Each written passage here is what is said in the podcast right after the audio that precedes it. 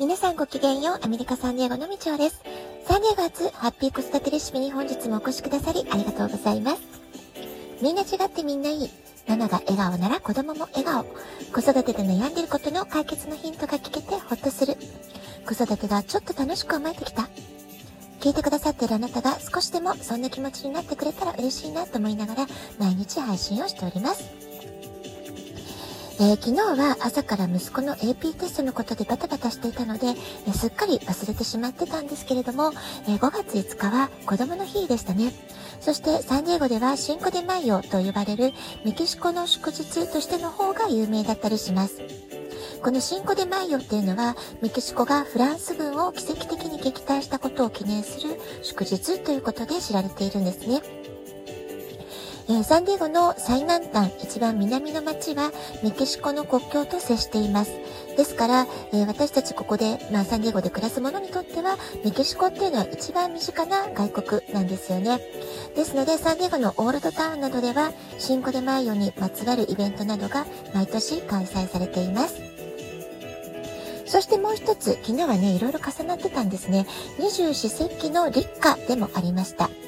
えー、サンディエゴは一年中温暖で季節感を感じにくいからこそ、こうした季節の区切りは大切に意識していきたいなというふうに思っています。いよいよ夏の始まりですね。それにしても年々毎日が飛ぶように過ぎていく気がするんですけれども、あなたはどんな風に感じてらっしゃいますか？えなんでこんなにね、毎日毎日飛ぶように過ぎていくんだろう？そんなことを考えていたら、地球の自転がスピードアップしているま。そういう記事を見つけたんですね。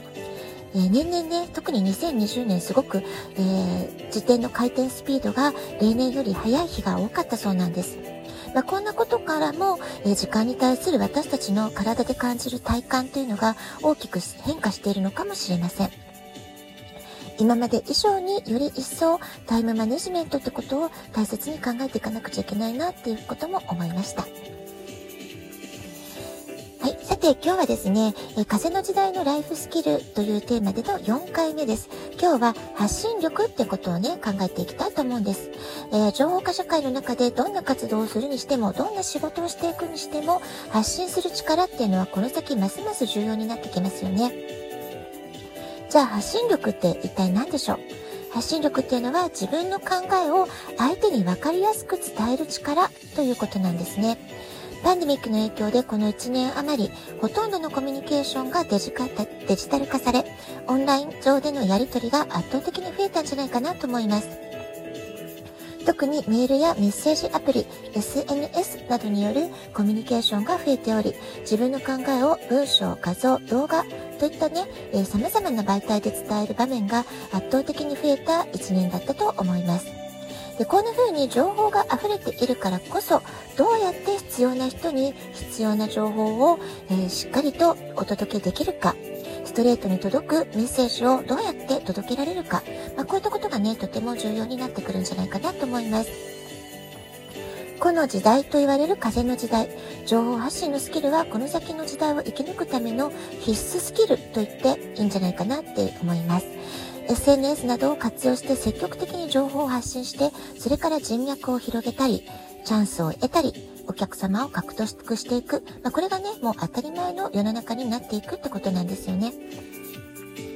私自身、このラジオトークは去年の8月からスタートしました。で、それから数年前からね、ブログもやってるんですけれども、まあ、こういった媒体での発信であったりとか、SNS をうまく活用して、えー、いろいろな人と出会う。本当にね、新しいお友達、新しいお客様と、私は SNS を通してすごく出会うことができたんですね。で、デジタルコミュニケーションだからこそのメリットといいますか、時間を超えてだったり、物理的距離を超えて繋がれる、あっという間にね、新しいお友達ができる、えー、お客様と出会える、そういうメリットをね、毎日今感じています。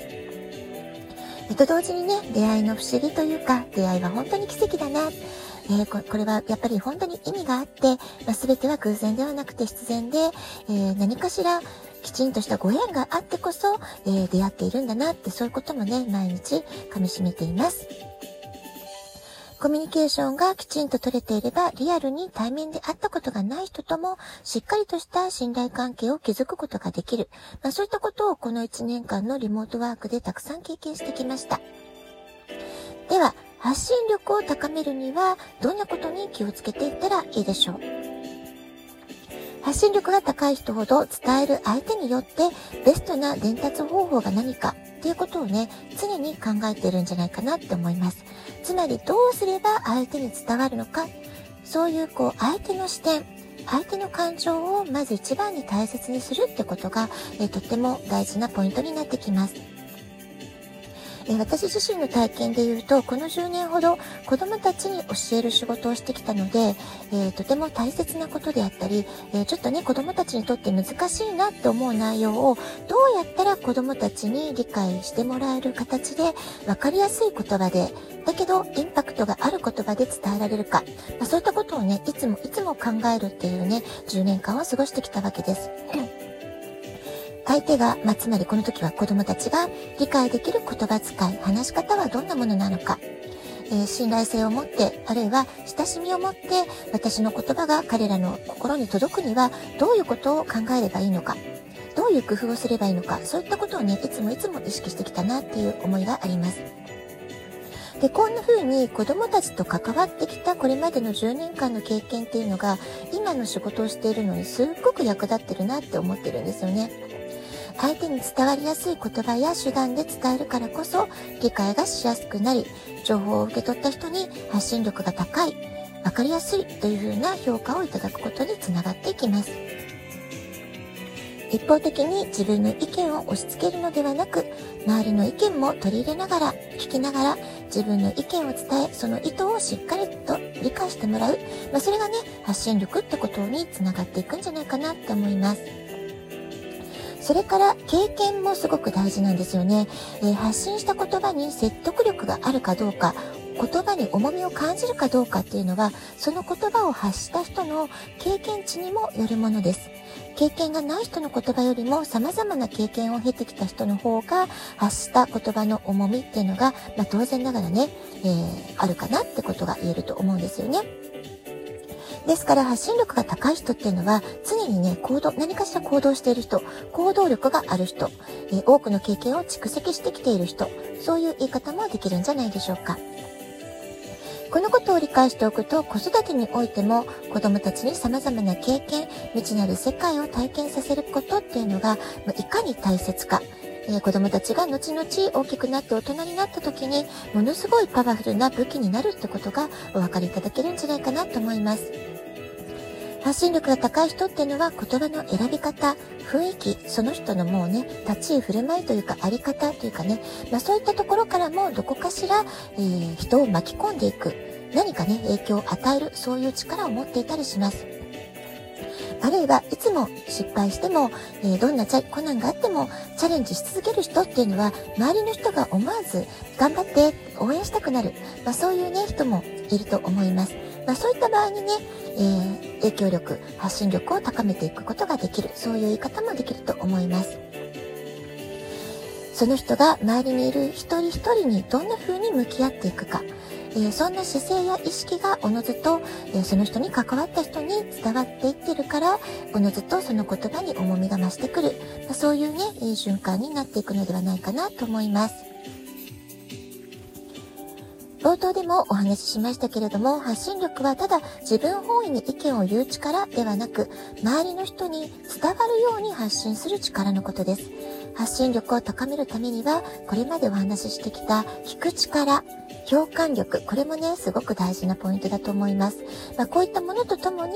え、どうやったら発信力を高めていくか、そういうね、自分の経験を蓄積していくことだったり、日々の行動の中で考えていく。まあ、こういうね、えー、毎日の小さな積み重ねがとても大切になってくるんじゃないかなと思います。ぜひ、あなたも柔軟な発想で聞く力、共感力を高めながら相手の心に届くメッセージや思いをどんどん発信していきましょう。